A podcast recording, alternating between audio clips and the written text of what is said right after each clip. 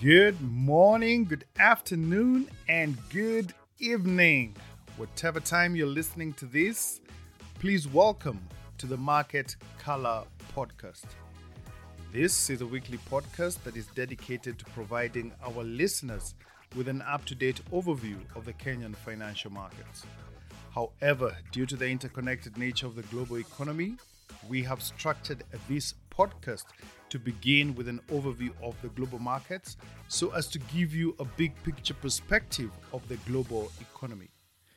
This is then followed by the Kenyan segment where we review the performance of the local markets with a view to covering all the major asset classes.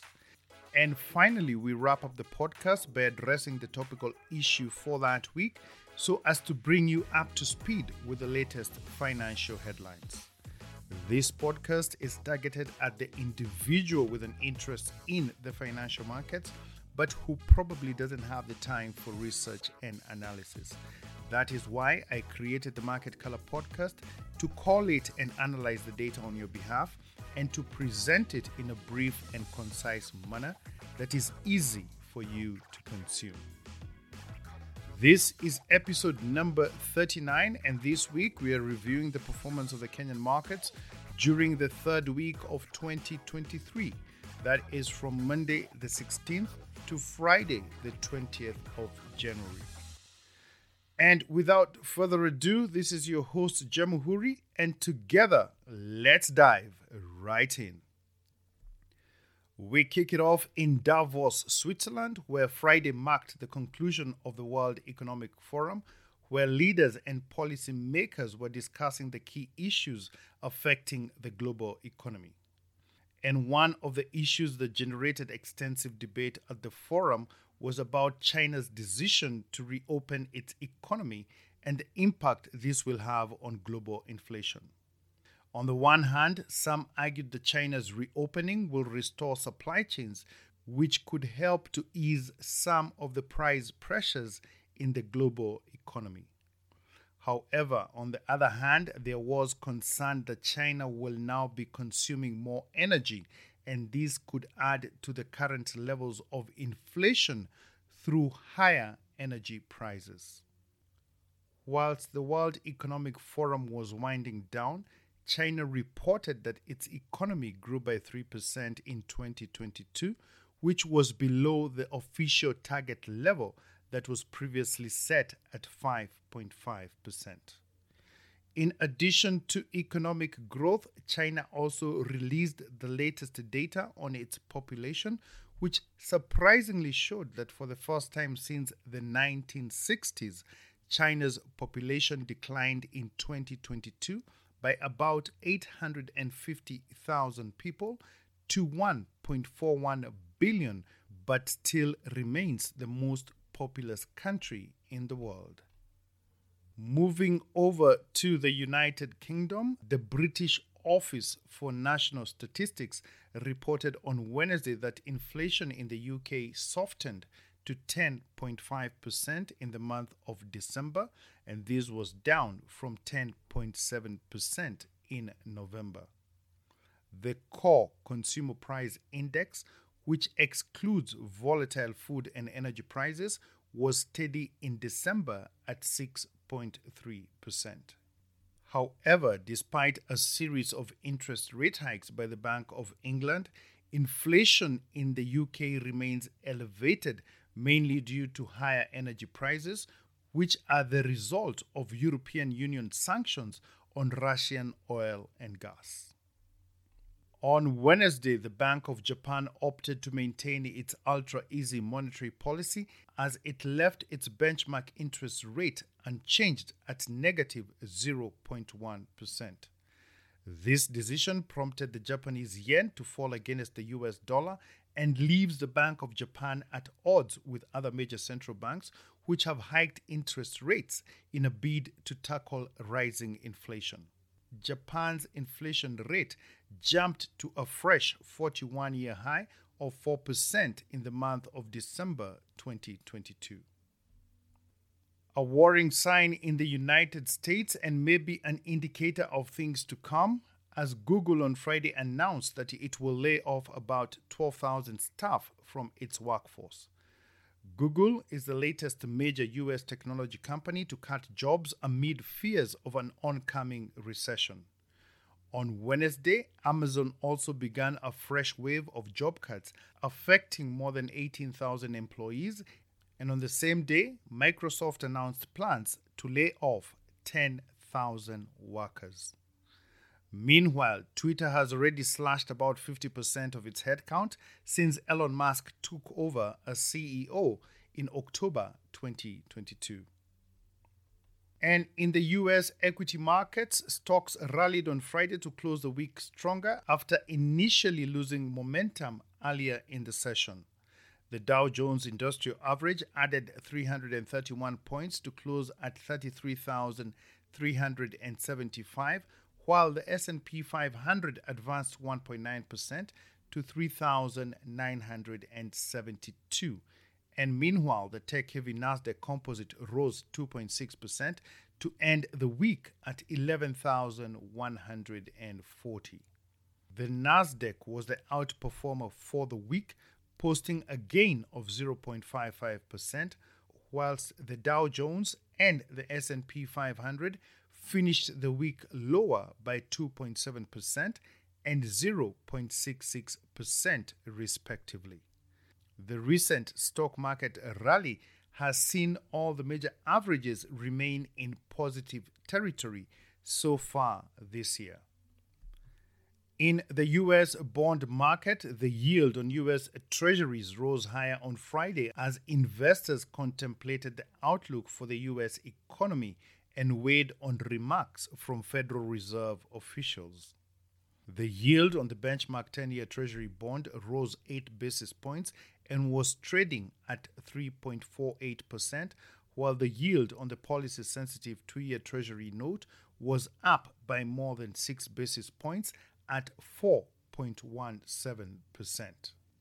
Investors have been considering whether the Fed will hike rates either by 50 basis points or slow down the pace to 25 basis points at its next policy meeting that ends on the 1st of February. On Friday, a member of the Federal Reserve Board of Governors said that he would support an increase of 25 basis points at the next policy meeting and indicated that a soft recession may be inevitable in order to bring down inflation to the Fed target level of 2%. In the commodity markets, the price of crude oil posted its second week of gains as it rose about $1 per barrel on Friday, driven higher mainly due to a brighter economic outlook for China, which is expected to boost demand for fuel. The International Energy Agency said on Wednesday that the lifting of COVID 19 restrictions in China is set to increase global demand for oil to a record high this year. For the week, both benchmarks gained more than 1%, with the international benchmark Brent crude rising about 1.7% to close the week at $87.66 per barrel, whilst the US benchmark WTI, that is West Texas Intermediate, gained about 1.3% to trade at 81.40 US dollars a barrel. Meanwhile, Murban oil, which Kenya imports, increased to $83.32 per barrel, up from $81.69 the previous week.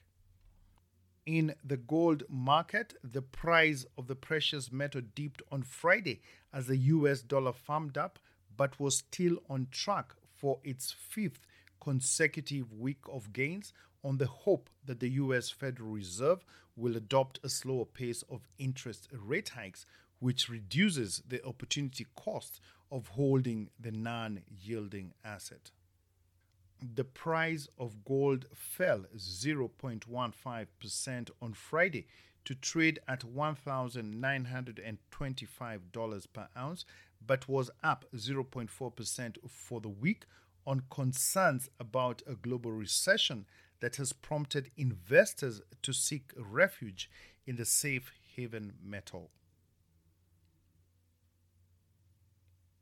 We now change scene to the Kenyan financial markets. And as usual, we start off by looking at exchange rates. According to the latest data obtained from the Central Bank of Kenya website, the Kenya shilling remained stable against both major international and regional currencies. At the end of last week, the Kenya shilling was valued at 124.05 versus the US dollar and 152.86 versus the sterling pound. And to the euro, it was trading at 133.82. On the regional front, one Kenya shilling was changing hands for 29.67 Ugandan shillings and 18.84 Tanzanian shillings, and to the Rwandese franc at 8.66. On foreign exchange reserves, Kenya's usable foreign exchange reserves remained adequate at $7.382 billion, that is equivalent to 4.13 months of import cover, which meets the central bank's statutory requirement to endeavor to maintain at least four months of import cover. In the money market, the liquidity situation in the interbank market was relatively tight during the week as tax remittances exceeded and more than offset government payments. In addition to that, commercial banks' excess reserves in relation to the 4.25% cash reserve requirement stood at 3.1 billion shillings.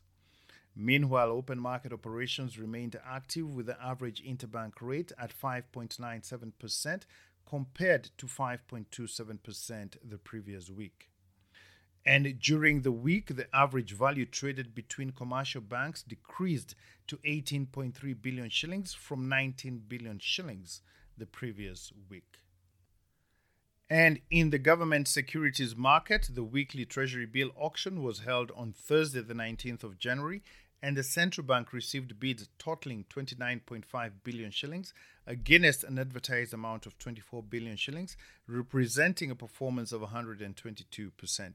The results of the auction showed that interest rates increased marginally but remained stable, with the 91 day rate increasing by 4.9 basis points to 9.47%, while the 182 day rate added 3.2 basis points to 9.89%.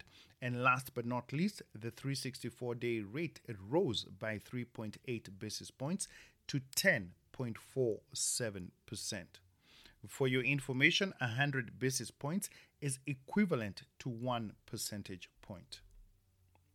And in the primary bond market, last week the central bank was in the market looking to tap an additional 10 billion shillings through the sale of two reopened fixed coupon treasury bonds that were on offer in the January bond auction.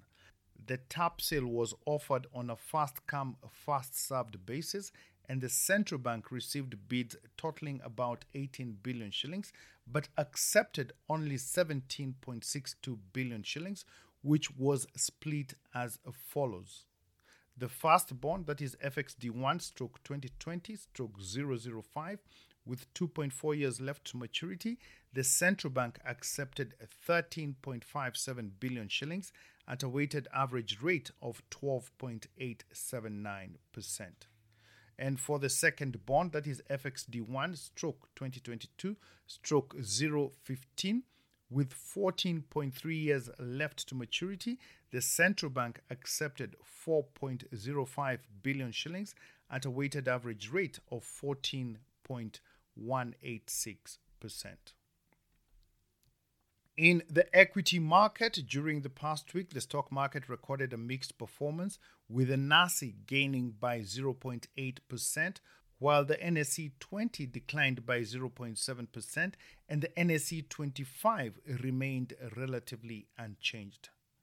This takes the year to date performance to losses of 2.4% and 0.7% for the NASI and the NSE 25, respectively, whilst the NSE 20 recorded a gain of 0.5%. The market's performance was mainly driven by gains recorded by large cap stocks such as Bamburi and Safaricom, which appreciated by 4.6% and 2.5% respectively. These gains were, however, weighed down by losses recorded by large cap stocks such as Diamond Trust Bank, East African Breweries, and Cooperative Bank, which declined by 3.3%, 2.3%, and 1.6%, respectively. During the week, equity turnover increased significantly by about 294%, and this was mainly attributed to increased foreign investors trading on Safaricom shares. However, foreign investors remained net sellers with a net selling position of about $20 million. In the secondary bond market, bond turnover in the domestic market increased by about 40% during the week. And in the international market, the yields on Kenya's Eurobonds were on a downward trajectory, with the yield on the 10 year Eurobond that matures in 2024 recording the largest decline of 1.2 percentage points from 12.1% recorded the previous week to 10 0.9%. And that now brings us to the topical issue for this week. And this week, we are looking at the highlights of the budget policy statement for the financial year 2023 2024. The budget policy statement is a document that sets out the broad strategic priorities that will guide both the national and county governments in preparing their budgets for the following financial year. In its draft budget policy statement for the next financial year, the Treasury estimates that Kenya's economy grew by 5.5% in 2022 and projects that the pace of growth will accelerate to 6.1% in 2023. And in line with that projection, the Treasury proposes to expand the budget by 7% from the current level of 3.39 trillion shillings to 3.64 trillion shillings. To deliver on the proposed budget, the new administration plans to reduce government borrowing and increase revenue collection by broadening the tax base, whilst at the same time increasing development expenditure by at least 30%. The Treasury projects that total revenue collection will increase to 2.89 trillion shillings, with the Kenya Revenue Authority expected to raise 2.66 trillion shillings, whilst the balance of 332 billion shillings will be supplemented by government ministries and other state agencies. The proposed revenue performance is underpinned by the ongoing reforms in tax policy and revenue administration that are geared towards expanding the tax base. The policy statement shows a reduced budget deficit of 695 billion shillings, which is 18% lower than the current deficit that is projected at 849 billion shillings.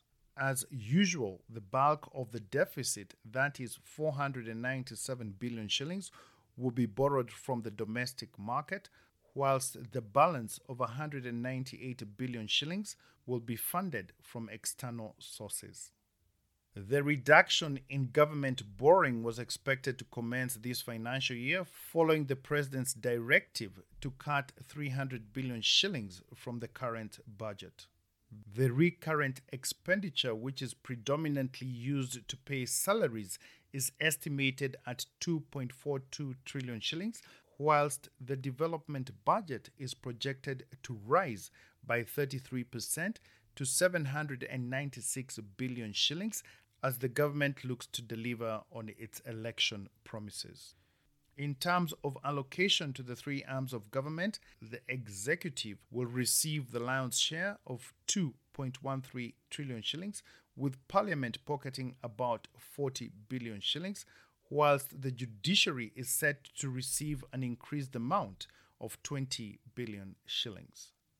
Meanwhile, the allocation to the consolidated fund that holds debt service repayments is expected to receive about 910 billion shillings. And finally, the county governments will receive an additional 5 billion shillings to take their total allocation to 375 billion shillings for the next financial year. And on that note, we come to the end of this week's podcast. Thank you for listening to the Market Color podcast. We hope that you found it to be useful and informative. And if so, please share it with a friend and help to spread the word around. We really do appreciate your assistance in this effort. For your information, in addition to our usual directories, that is Apple Podcast, Spotify, and Amazon Music, the Market Color Podcast is now available on Google Podcasts. Please subscribe and remember to turn on alerts to be notified of new episodes. And if you have any ideas or feedback on how we can improve this podcast, please feel free to reach me on the following email address, and that is jamuhurig at gmail.com. Jamuhuri spelled J A M U H U R I. Once again, thank you for your continued support. I look forward to interacting with you again next week. And in the meantime, please do have yourselves a fantastic week ahead. And remember, the effect you have on other people and the way you make them feel is the most important currency there is. Think about it. Thank you, and God bless.